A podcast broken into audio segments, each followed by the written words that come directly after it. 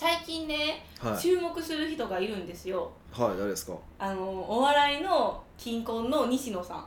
あキングコングのああの人漫才全然思んないですよね。え嘘あやん。僕はね僕はあんま面白いと思ったことがないんですけど。いやいやダメですか？あそうそうそうそう。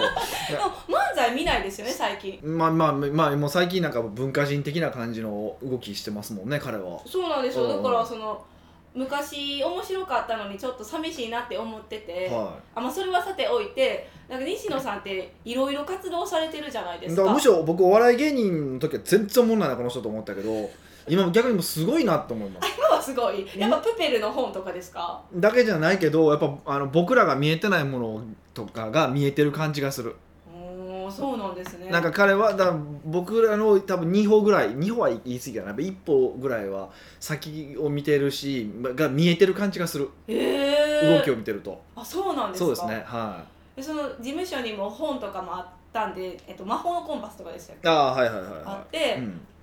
なんか注目してたんですよ、はじゃあ、あのー成人式の時に悲しいこともあったじゃないですか。晴れの日の、い、あああれですね。はいはいはい。そう。倒産して そうそう晴れ着が着られへんかったみたいなやつですね。そうそうそう。はいはいはい。それでなんか西野さんがそれはかわいそうやし、うん。からもう一回成人式しようみたいな感じでパーティーしたじゃないですか。あそうなんや。いや全然知らないです。あパーティーしたんですよね最近被害者向けにってこと？そうですそうです、へーはいはい。集めてやったんですね、うんうんその時に、うん。まあ、西野さんもすごいなって思ったんですけど、うん。ホリエモンがね、そのはい西野さんに成人式の人たちにお年玉あげてみたいな感じで託したみたいなんですよ、はいはいでそのお年玉がはい仮想通貨でやったんですね、へえで仮想通貨ってどうなんですかね？すごい前振り長かった。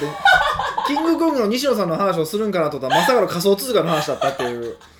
いや最初から仮想通貨したらもううん。今日のポッドキャストいいわって言われたら嫌やなって思ったから西野さんでこう取り込んでみました。ああそう。いやいや西野さんの本はほんまにでも読んだ方がいいと思う。23冊出てますけどやっぱ僕らがあの見えてるとことやっぱ見えてないとこが見えてる感じがするんで、やっぱちゃんとキャッチアップはあの、まあ、好き嫌いはあると思うんですよ。やっぱりああいうやり方なので。うんあそうなんですね。けどあのちゃんとキャッチアップはしといた方が本当にいいと思う人の一人数少ない人の一人ですねお笑い芸人やったのにそんな人がいるなんてちょっと感動的じゃないですか。すごいなって。あ俺逆かなと思っててやっぱお笑い芸人だからこそお笑い芸人っていう脳を持ってるからこそああいうことができるんじゃないかっていう感じはしますよね。で彼の本の中でも書いたけどお笑い芸人って別にその漫才する人がお笑い芸人でもなくてそのなんか面白いことをする人が全部お笑い芸人だみたいな、まあ、芸人なんだみたいな感じの書き方をしてたと思うんですけど、言葉細かいことは覚えてないですけどね、まあ、そういう感じのことを言ってたと思うんですよ。で彼の場合はだからその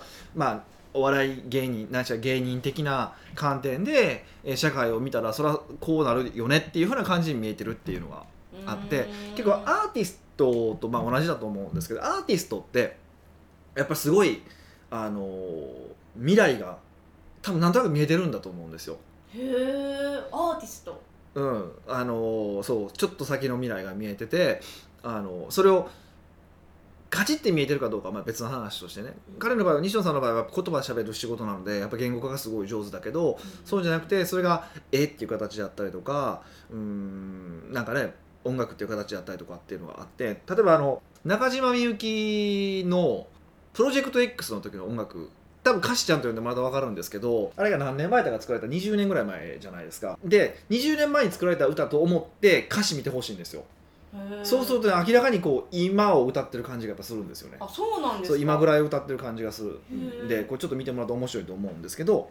あじゃあやっぱアーティストやからその自分の能力の分野で表現してるってこと？なんかそう感じ取った多分その言語化はできてないと思うんですよ。多分そんなに言ったって言い方悪いけど勉強できる人たちじゃないじゃないですか。もちろんできる人もいてるけどね、はい。できる人じゃないけども何か感じ取ったものをああいう形で表現してるわけでしょ、っていう多分のでああいう人たちのを見てると結構社会が見えたりすることも僕はあるなっていうのは思ってて西野さんはすごいですね。それを原稿化する能力が長けてる。彼の場合はすごいですね。しかもそれをこうちゃんとマネタイズまでできるっていうのはうん。多分得意な能力だと思うんで。そう。なんかクラウドファンディングとかもすごい使いこなしてて。はいはいはあでもちょっと思うのは、まあ、西野さんやからできるんやろうなって思う部分もあるんですけど、うん。でもそうやって言ってる自分は一生成長しないんだろうなっていう 自己嫌悪になりそうな本でもある。あ彼でも彼の本を読んで分かるんですけどね。確かにその西野さんだからっていうのもあるんですけど、うん。でもその中にもそう彼の本になったのがじゃあ彼が有名人だからクラウドファンディングうまくいったのかっていう話が載ってたんですよ。でその時に、えっと、論文の、えっと、どっちあの淳さんはい。の方が実はクラウドファンディングをやったことがあって大こけしてるんですって。へえだから別にその人の知名度だけじゃないっていうふうな言い方はしてましたけど、まあね。う、ん、だからまあいろんな巻き込む能力でいろいろまあやっぱ必要だと思うしうん、だからやっぱすごいんだと思いますよ、そうなんかね読んだらねうん、結局は自分が動くか動かへんかっていうところなんやろうなっていうのが分かるんですよね。はいはいはいやから希望に満ちる本でもあい、りう、ん、でもなかなか人間って一歩が踏み出せないじゃないですか、うんうんうん。やっぱ成功するまで道のりは長いし、うんだからなんかこうでもなみたいなすごい複雑な心境になる本。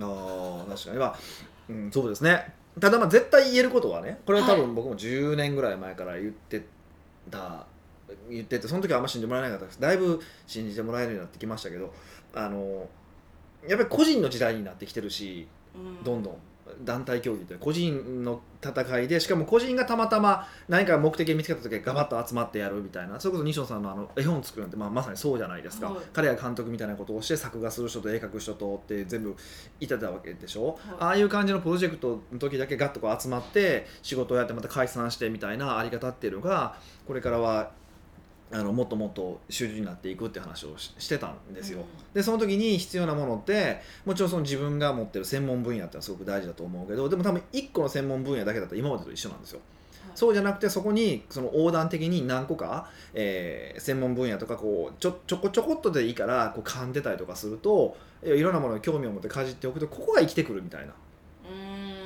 で楽しいことをやったりとか面白いことをやったりとかするとあのそれがお金に変わっていくみたいな時代になっていくよみたいなことを言ったことがずっと言ってたことがあったんですよ。うんでそれがいよいよその時代になってきてはいで実際西野さんなんかはそれに近しい方じゃないですか。はいっていうのを見ているとやっぱ面白い時代になってきましたよね。うーん個人のなんていうかスキルが問われるというか生き様が問われるというか、うん今までやったらその大手とかうん、いい会社に勤めとっただけで、うん。人生花色みたいな感じが。バラ色ね。笑い色みたいな感じがあったんですけどうんなんか個人に注目されたらそれもそれもでなんか苦しくないですか？自分がどれだけできるかを発揮しひんかったら取り残されるんですよね。誰も私をかばってくれないみたいうな、ーんとねそこって半分ある当たってるようで当たってない部分もあってね。例えばうーんまあ昔でもこう出世どんどん出世していく人ってもちろん仕事ができる人も出世していくんだけどもう一個出世する人がいててそれやっぱこううまくこう周りとコミュニケーション取れる人なんですよね。うん。だ仕事はそんなにできなくてもコミュニケーション取れる人ってこううまく疲れて調整ができてとかっていうのもあるからそういう人もやっぱどんどん上がっていくわけじゃないですか。組織の中でって話ね。はい。で組織って何かっていうとコミュニコミュニティじゃないですかあの会社っていうコミュニティじゃないですか、はい。でネットの時代って個人の時代ってどういう意味なのかっていうとあのその組織とかコミュニティっていうのがこう今までは割と30年40年こう組織って生き残ってたんだけどもパッてプロジェクトが始まったらはその組織とコミュニティはあるけどなくなったらその存在意義がなくなったら解散みたいな感じになっていくっていうだけだと思ってるんですね。でそういう意味でいくとそういう意味でいくと実はそういう人に好かれるようなタイプの人とかまあもっとこうもうちょっとこうザクッとした言葉で言うと人間力がある人っていうのは結局生き残るんですよ。もちろんスキルだけじゃない。もちろんスキルがあった方がいいのはいいんだけどやっぱ人間力っていうのはすごく大事でうん。人としての魅力というかはい。そういうのはすごく大事なのでそういうところで勝負はしやすくなってるからむしろ僕は楽だと思うんですけどね。あだってある例えばある会社に勤めてたらそこに合わないキャラだったらもうそこで終わりじゃないですか人生。あはい。でもそうじゃなくてここで合わなかったら次のコミュニティ行けばいいんですよっっていうこともできるから実はあのちゃんと頑張ろうと思ってる人にとっては生きやすい世の中になってるって僕は思いますけどね。うーんそうですかやっぱこう怠ける考え方やったら無理ですねそうあでもね怠けるっていうのは裏側に何があるか努力っていう言葉なんですよね。頑張らないといけないっていうのはあるんですよ。で頑張らないといけないことで頑張ってるってことはやりたくないことで頑張ってるってことじゃないですか。あだって頑張るらないといけないことって何ですかって聞かれたら基本やりたくないことが想像つくでしょ？頭に。そうですね。なんか腰が重いけどやっとかなみたいな。だからだから例えばなんかこう例えば大好きな女の子とデートができる、まあ、男でもいいけど大好きな人とデートができるって頑張ろうと 頑張ろうと思わないでしょ？はい。もっていうん。そうそうっていう話でだからいかにそういう頑張らなくてもやりたくて仕方がないことに取り組んでいけるかっていうのはすごく大事かなと思います。まあ、それに出会うかもそれも重要ですよね、でもう一個言うとそそれでやっぱ難しいのってあのそこに至るまでってやっぱり積み上げがあるわけで。はい。だからあの堀江さんにしてもあの西野さんにしてもそうですけど好きなことをやればいいって言ってるんだけどあのやっぱりそこに至るまでに結構いろいろ頑張ってるんですよやっぱり。それは好きになるためにってことですか？好きなものを探す彼らの場合好きになるために頑張ってきたわけではないんだけどいろいろ頑張ってきてるわけじゃないですか。であの、まあ、そこを努力と思ってるか思ってないかは別の話ですよ。多分西野さんなんかお笑い好きだったかでしょうしだからそんなに努力と思ってないんでしょうし堀江さんにしたってパソコンの可能性を感じてどうのこうのって言ってたからあのそのインターネットに対してなんかめちゃくちゃ頑張ってきたってイメージはないと思うんだけどとはいえその積み上げがあるからこそ今があるっていうのがあって、でこれ結構何でもそうで、まあ、英語でもまあそうそうサックスとかでも何でもいいんだけどやっぱ初めのその面白さを感じるためには最低限の知識がないといけないみたいなのってあるじゃないですか。そうですね。興味わかんもんね。そうそう。素通りじゃないですかそんなそうそうそうそう。そういうのがあるからそこはやっぱ必要かなと思ってて。でそこはそこは多分一番僕ハードルが高いと思ってて。うん。興味を持てる興味を持って飛び込めるこの癖をつけられるかどうかってすごく大事だなと思ってるんですね。じゃあやっぱりそのいろんなことに興味がある方がいいんですか？僕はだからむしろいろんなことに興味を持った方がいいと思ってるし僕自身はそう信じてるからあの本当にいろんなことに興味を持ってるつもりだし、まあ、金も時間もそれにかけてるつもりだし、えーって思ってます。やっぱ人としての。で多分その方が人生として楽しいしね、そうですうね、ん。人生を考えると 結局でもなんか何事もお金がなかったらダメなんじゃないんかなって思うんですけど。いやもちろんだからお金があった方が選択肢はオプションは広がりますよね。そうだからなんかなんていうんだ時間があっても、うんうん。お金がなかったらもし何かやりたいって思っても継続できないじゃないですか。うん。単発的にできたら、ってなるとやっぱりなんかお金なかったら生きていかれへんし息苦しくなるんじゃないんかなって焦るんですけど。まあ、こ少なくともこの20年に関しては多分そうでしょうから。ででもそこに関して言うとねあの僕はサラリーマンの人は知らないですよ。もう僕はもうそんなその人たちと僕はこう仕事もしたことがないから。はいあの、しまあ、仕事にしてないかしてないから知らないですけど少なくともこれ聞いてる人はうん。あのもうすでに自分でビジネスをしてる人かないしはこれからして自分で切り開こうと思ってる人たちなんだから、うん。そこには近いポジションにいてるわけじゃないですか。そうですね。確かに。うん、だから別にそのそういう人たちは僕興味ないです。そうですね、はい。あの視点が違いましたね。はい、他人 他人には一切興味がないんでね僕は。知らない全く知らない人に対しては。でも来てくれる人に対してはね、はい。やっぱそういうふうになってほしいと思うしっていうのがあって、うんはまあ、だじゃあ逆に言ったら本当に興味が大切ですね。お金と時間があっても興味がわかんかったら使わないじゃないですか。それに。人生注がないでしょ。い、そうなんですそうなんですよ。だからそいかに興味を持つかが大事ですねなんか面白がれれるかどうかなんだと思うんですよね。それは僕の場合はね親もそうだったんで父親がすごくそうだったんで趣味人なんですよね。あそうなんですか？そうだからもう今60ぐらいなんですけどそれこそスキーやっててえ？だから40年ぐらい前ですよね。学生時代からやってるから40年ぐらい前からスキーや40年以上ですよねえー、めっちゃ今もやってるんですか？まあ今もさすがにしてないですけどだから僕は雪触ったの早かったんですほんま1歳2歳で触ってるんですよね。こんな都会大阪に住んで住んでるのに。だしキャンプ行くだのキャンプ道具もあってほんまほんま。であと自転車もいじ今でこそ自転車流行ってるじゃないですか、は言うと20年ぐらい前ですよね。20年え20年以上前ですよね。ですよ20年以上前に自転車とかギアとかいじってましたからね。いへえだから多分そのうちはやっぱりもらってるんやろうなっていうのはそれはありがたいと思ってますね。まあおかんとかはすごい怒ってましたけどね。また始 まってでしょ。そうそうそうそうそうそうそうそうなり道具邪魔みたいなね。怒ってましたけどでもそれは多分見てるからなのかもうその DNA なのかなんか分かんないけどその新しいことに取り組むことに対して悪いっていう気は全然ないんで。えその時にあのヒデさんも興味を持って一緒に見てたんやってたんですか？やそれ見てるだけみたいまあ、な、スキーは連れてってもらったからある程度やってましたけど、まあ、そんなうまくならあまあまあやめましたけどやめたりしましたし 結構。まあ、自転車は僕興味はなかそんななかったですけどでキャンプは別に僕はあの綺麗なホテルの方がいいなと思うタイプなんで。興味持つ分野真逆じゃないですか。いやでも全然全然よくない。で結局重要なのって何かってその親が興味持ったものにも持つかどうかじゃなくて、はい。興味を持つっていうことに対して許可がもらえてるわけじゃないですかそれって。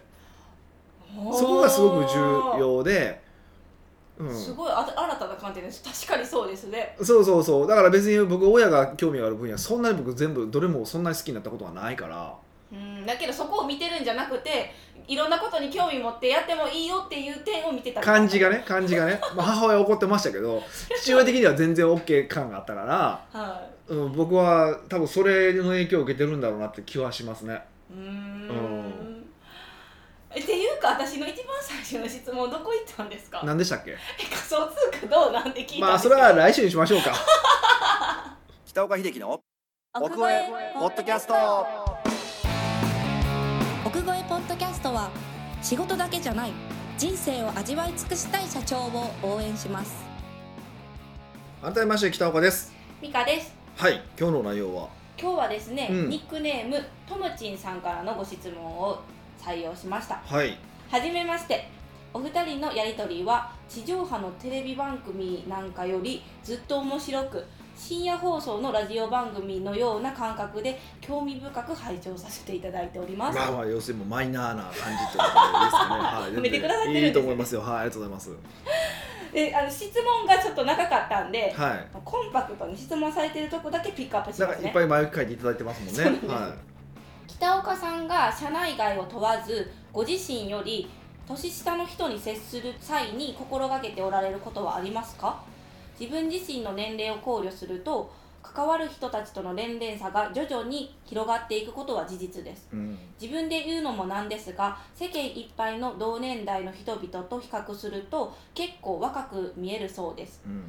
昭和レトロなものを通じて交流があり話が噛み合わないことはありませんがビジネスの場面では不快感を与えず円滑に進めるために必要な要素かなと思っています。なるほどね。もう僕は、まあ、そんなことよりびっくりしたんですけど余談の中に入ってるんですけど、はい。あの僕が行ってる服屋さんはここですかって書いてるんですけど 当てられてるんですかこれ。どうなんですか、まあ僕の服の4割ぐらいはそこですねああトムチンさんよかったですすねごいなと思って 逆に何で分かったんですか、ね、ななんですかね。よくわかんない。すごいなと思いましたけどね。はい。すごいですね。よはい、4割ぐらいはそこの服です。僕僕らだけの秘密にしときますけど。で、えっと、年下との話ですよね。はい、トムチンさんは一応あの記載されてるんであの、はい。今現在50歳のはい。物販の事業をされている方ななんだそうなんですなけど。るほどね。まあ物販ものにもよるけど、ね、それこそ若い方と会うかこと多いかも。もしかしたらその服とかピ見てパッと分かるってことは、ねん。そういう系のビジネスしたら若い方多いでしょうしね、はうん。いだからその年下はいに接する際になんか心がけられてることあるんですか？もうヒデさんってあるんですか？今年齢って、はい。あの39歳じゃないですか。はいそうですねどっちが多いんですか？やっぱ年下も多くなっていってるんで年すか？年下ですか、はこれねもう僕はずっとそうなんですけど年上にずっと嫌われて生きてきてるんですよね。い わかるわー。物事はっきり言うし持論強いし。多分そうなんですねあんま可愛くないんだと思うんですけどほんまに僕年上に嫌われ続けてきたんですよ。だからあのこう年上に可愛がられてこうパッて上に上がっていく人みたいなこうジジイキラーって結構いてるんですよ。はい。でそういう人見ててすごい羨ましいなあて。羨ましいなとは思うんですあね羨ましいなと思いますだからそれで上げてもらえるのがめっちゃいいじゃないですか。うん。だからあのチャンスをねこう与えていや、まあ、その年齢で与えられないのチャンスを与えてもらったりとかしてるわけだからうん。羨ましいなと思ったんですよ。で一方で、まあ、僕の中では男は実力やろみたいなこう、まあ、嘘吹きながら、えー頑張ってきたわけなんですけどうんそこは信念曲げれなかったんですか？スマートな考え方をするから、い。あここでこう言えば落ちるなとかここでこう言えば俺のことを持ち上げてくれるっていうのは予想つくじゃないですか、うーん多分僕そういうの無理なんですよね。まあ性格的に。ってことはそのじじいに対してまあババアも言ってるんですけど、まあ、大大体じじいじゃないですか、まあ、ビジネスの世界って。じじいに対して、まあ、例えばそうしたらねなんか飲みに行きましょうよ。なんか誘われたりとかしたらなんか何事にも優先していかなあかんみたいなとこあるじゃないですか。なんかああまあ立てるというか。なんかしょうもない大会系みたいななんかノリがあるじゃないですか、はい。大会系無理じゃないですか。僕超文化系じゃないですか。そうですね。はい、のああいううんだからだから酒こううんもう継がれたら飲まなあかんみたいなとかね、うん。飲まれへんしね俺。そうですね。とかっていうのいろいろこう考慮するとなんかもう頑張ろうってあまあ自分は自分の実力で頑張ろそううって。でやっぱしでやっぱしんどいんですよ。夫も楽しくないし別にじじいの話が聞いても。まあそうそうですね。たちゃたまにためのなる話もあるけどちょっと割とつまんないそうだからっていうのが。だから僕も先生とかすごい年上の方なんですけどまあ一人は、えっと、50ぐらいかな。もう一人60ぐらいの方なんですけどその先生と会うのはすごい楽しみなんですよ。はい。でもそれはなんていうか3か月に1回とか、まあ、1年に1回とかこうたまに決まった形で会ううん。フォーマットで会うからこそ楽しみなんで突然電話かかって飲みに行こうやとかっていうような人だったら僕多分無理でしたね。その二人も。こう距離感があるからいけるみたいな。っていうのはすごく感じますね。はでその上ででもねでもまあこれ僕いろいろ考えたことがあってで、まあ、それでもあかんのじゃないかとか思ったわけですよ。自分のビジネスのことを考えた時に。いはい。でも結論から言うと OK だねなったんですよそれで。年上に嫌われてもいいやと思ったんですよ。おおそのきっかけは何なんですか？はこれよく考えてほしいんですよ。むっちゃ冷静に考えたら分かることなんですけどい。じじいはは先に死ぬんですよ。いいやそりゃそうですけど今ここで言う？いやでもそうじゃないですか、はい。い、や基本そうでしょ、はい。でこれすごく重要な話ではい。じじいが先死ぬってことはじじいは先先にマーケットが去るんですよ。ああはい。そうでしょ？そうですね。逆に年下は僕が生きてる間はずっとマーケットにいてるんですよ。まあね突然なことがない限りでよほどなことはね。そうですよで一般的にそうじゃないですか、はい。ってことは年下に好かれた方が長く生きていけるでしょ？まあそういう意味であ目の前の売り上げ上げようと思ったらじじいに気にやりで引っ張り上げてもらうのが一番いいけど、はい長く生きていこうと思ったら、あのー周りの仕事的に年下たちがこうこう勝手にこう、ね、出世していってくれたら、まあ、要は雲の上だと雲の上の俺が雲の上だと人とすれば彼らが雲だとしたら雲が上がっていくから俺も上に上がっていくわけじゃないですか。そ う自動的にそうそうそうそうそう。おみこしになればおおみこし担いでくれる人が増えるわけじゃないですか。そうですねって考えたら僕は年下に好かれる方がいいなって思ったんですよ。うんよくそう考えれましたね。いやなんかいや長い人生で考えたらそそのスパンで考えたらそうやなと思って。だから絶対年下の人にはあの敬意を持って接そうと思ってましたね。し、まあ、それは僕してるつもりなんですけど。おじゃああの自分より年下の子と接する時はまあ敬意を持って接してる。だから僕年上の人と多分基本付き合うのとスタンス変えたことはないですよもちろんあの注意しないといけないこととかはやっぱ注意したりとかはするけどはい。それに別に年上の人でもするから。そうです。だから嫌われてるまあそうなんです。そうなんですけどね。そうなんですけどね。じゃあ気になるんですけど、はい。その年下の人とじゃあ接する時ってあのどういった口調になるんですか。あの年えタメ語というか。あそこはねそこはちょっと、まあ、いろいろ微妙な線はあるんですけど、はい。基本的に、えっと、クライアントとかに関して言うと僕タメタメ口喋らないです。あの敬語ですえ敬語なんです？クライアントやったらクライあクけライアントやったら敬語。敬語ですよね。多分。しわかるでしょ？大体敬語で喋ってるでしょ僕、うん。でも例えばうーんとまあグループ会社の社長とかだだと結構あのタメ口になってますね。まあそれもなんかもう一緒に遊んだりもしてるからってまああるんですけど。だから遊ぶとこまでぐっと踏み込んでいくと、はい。えっと、どっちかっていうとタメ口になる子が多いです。だから例えばダイレクトの担当の男の子なんかはうんだいぶ年下なんですけどあの彼も10ぐらい下かな。10弱ぐらいかな年下ですけど彼とかに対しては僕タメ口で喋ってるんですよね。まあはじめ学生時代が僕知ってるからってのもあるんですけど。え彼はヒデさんにタメ口なんですか？あもちろん敬語敬語ですけどうん。あじゃあなんていうかえっと、グループ会社とかはもちろんタメ口だし、はい。た例えばクライアントの中でも年下がいてぐっとその遊びに行ったりとかする中ぐらいやったら入り混じってるんですか？いやでも基本的にはタメ口はいないですね。まあ一人だけちょっとあの特殊事情の人がいてて、はい。僕の会社員時代の後輩がいてるんですよ。誰か分かっちゃった。そうそう。そのその彼だけは僕やっぱタメ口で喋ってるけどクライアント今もクライアントですけど。あそれはやっぱもうそのもうその流れになってるからなんか向こうも多分今から俺敬語喋ったらおかしいやろってなって 喋っこうグーってなるわ。そう喋ってないんですけど、まあ、それ以外に関して言うと僕は基本的に喋らないですよええそれはなんでなんですか？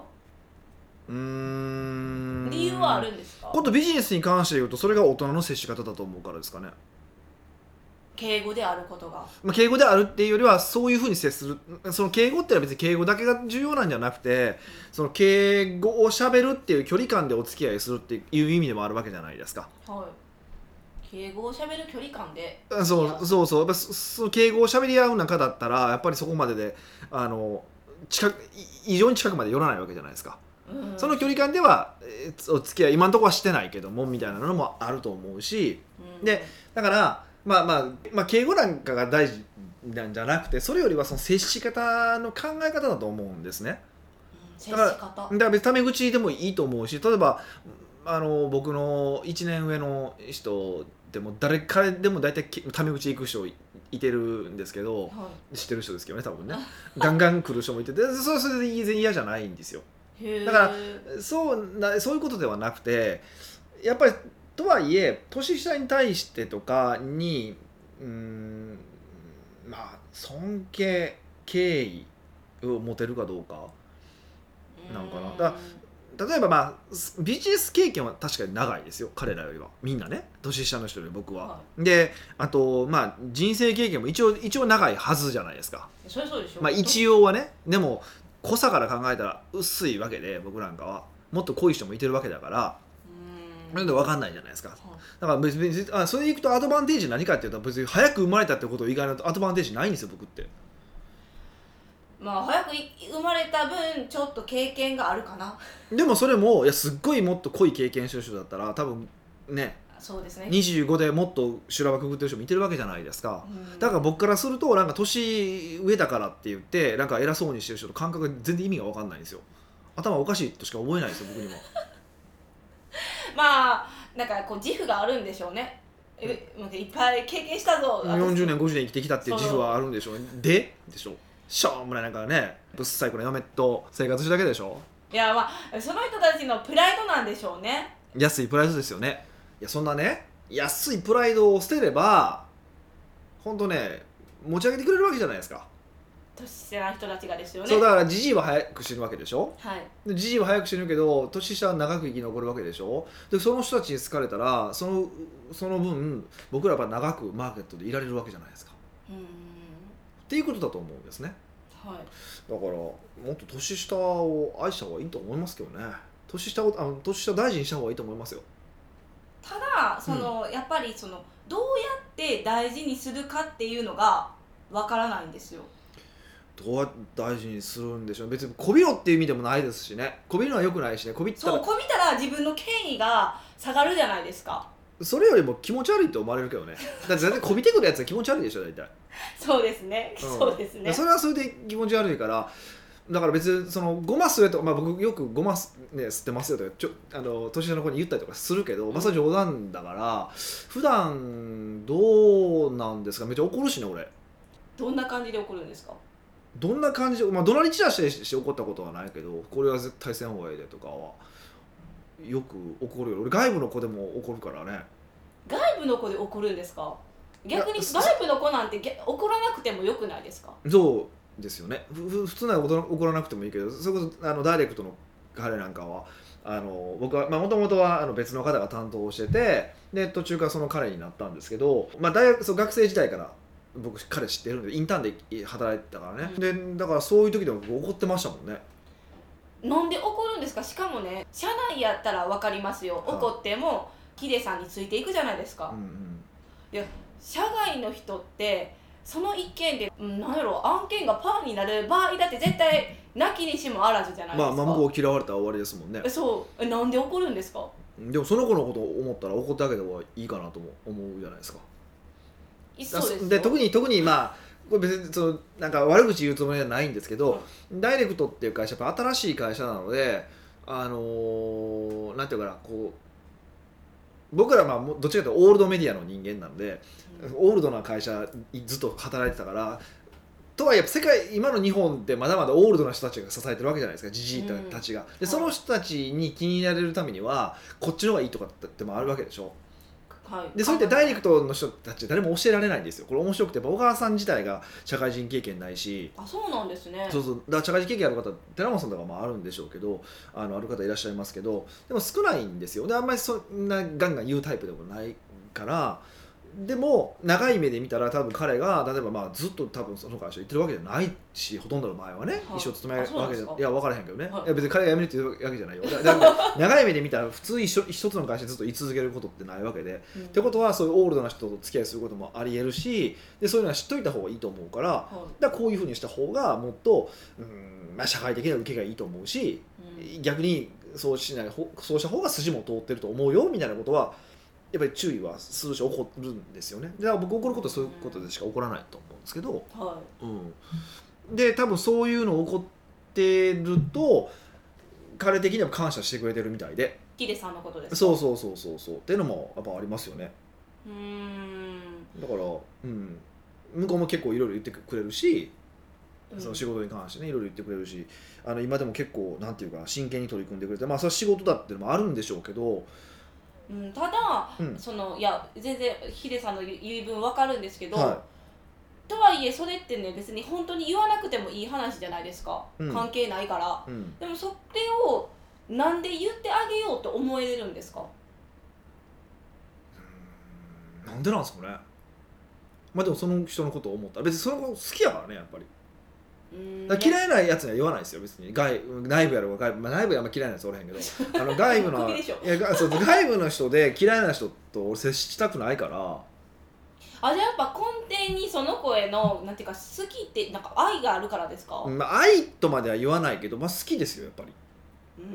面白いと思える人じゃないと言わないしねやっぱり。あー好きやからこそこういうことも分かっとってほしいって分かっといた方が絶対得やよっていうのはあるからね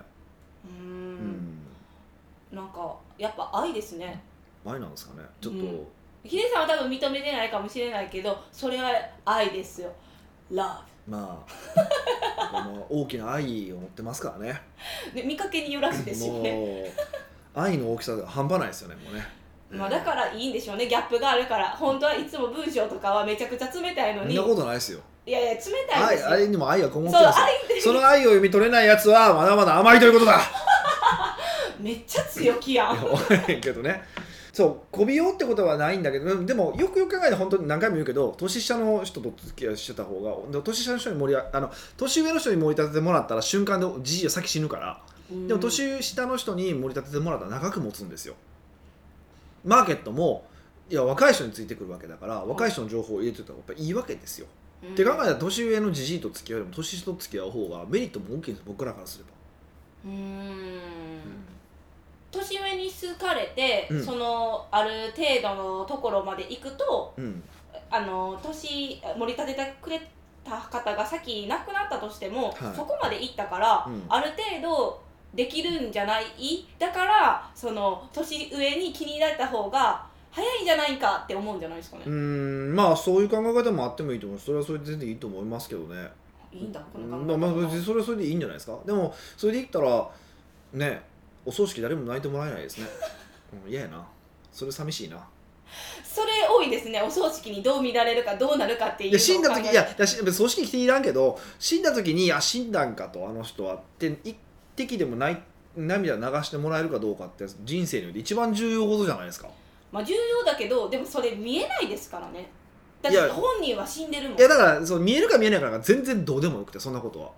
でそういう生き方ができたかどうかだけの話じゃないですか。そうですねそうそうそう。だからそれを考えた時にじじいに好かれたからといっても多分じじいは先死ぬわけだからこっちがなこっちが涙流すことはあってもあちらからの涙はない。ないわけじゃないですか。そうですね。そうそうそうそう。うん。だそれを考えるとねなんか僕とその年上にこうなんかごますっていうやつの気が知れないですね。頭おかしいんちゃうかなと思うんですけどね。まあ僕の価値観ですよ。うんうんうん、うん。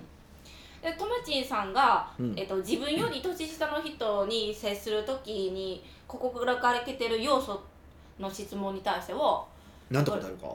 そう。難しいですね。えもう答えてましたよ今。まあでもそうです。ななんかああれかな？まあよくわかんないですけどその自分ごますれってことじゃなくて自分の子供みたいな感じで接するんじゃないですかね。子供？自分の子供ってや別にごまするだけじゃないじゃないですか。怒るじゃないですかめっちゃ。うんごまはすらないですすよねまず。らないすらないでしょ、はでもそれで、えっと、例えばまあもし自分が倒れた時に、まあ、面倒を見る見てくれたりとかするわけじゃないですか、まあ、少なくとも見ようと思ってくれるわけじゃないですか。おそらくはい。ほとんどの子供って、いもちろん。でそれはなんでなのかって言ったら怒られてたけどムカつくなじゃなくてその怒られたこともちゃんと愛情として感じてくれてるからなわけじゃないですか、はい。そうですね。うん、っていうふうに考えればそういうふうに接することができればいいんじゃないかなっていう気はするんですけどね。あんまりちょっと子育てよくわかんないんであれなんですけど。じゃあなんで例えで出したっていやいやそうそう。いやなんか敬意を持って接しましょうってなんか怒れないとかっていうイメージを持たれると僕ちょっと違うなと思ってるから。ああ一人と人間としても認めてるし敬意を持ってるしだからだからこそ怒るってもあるじゃないですか。ですね、じゃあ子供のこでも子供やからしてて「よしよし」ってするわけでなくでしょ？それはちょっと違う。けどねだからまあ愛情の持ち方ってことなんですかね。よくわかんないですけどその人がちゃんといい方向に行けるように、うん。あのまあ、導いてあげるっていうのはこれもまた傲慢な話だしそのいい道なんてわかんないしね。そうですね。でもその中で経験の中でこれはやっといた方が得だよねとかっていうことはあると思うからそういうことに関してはやっぱ怒ってあげたりとか言ってあげた方がいいこともあるから、うん。うん。ちょっと年下に接する時はまあ我が子のように愛を持って接しようが一番伝わりやすいですね。うん、その我が子がよくわかんないですけどもね。いやでもみんないほ一般的には分かる人たちわかるんですかね。わかるんですかね。分かるから。それだけ心配なんそういうですけどね。いやトムチンさんなら分かってくれるんでそういう感じで受け止めていただければどうでしょうか。いやまあそうですよ。本当じじいは先死にますから、そこをピックアップしない、はい年下の人に盛り立ててもらおうみたいな、はいそう。じじいは先死にますから。奥越ポッドキャストではいろんなご質問をお待ちしております。質問を採用された方には素敵なプレゼントを差し上げておりますので質問フォームよりいっぱいいっぱいご質問してください。はい。というわけでまた来週お会いしましょう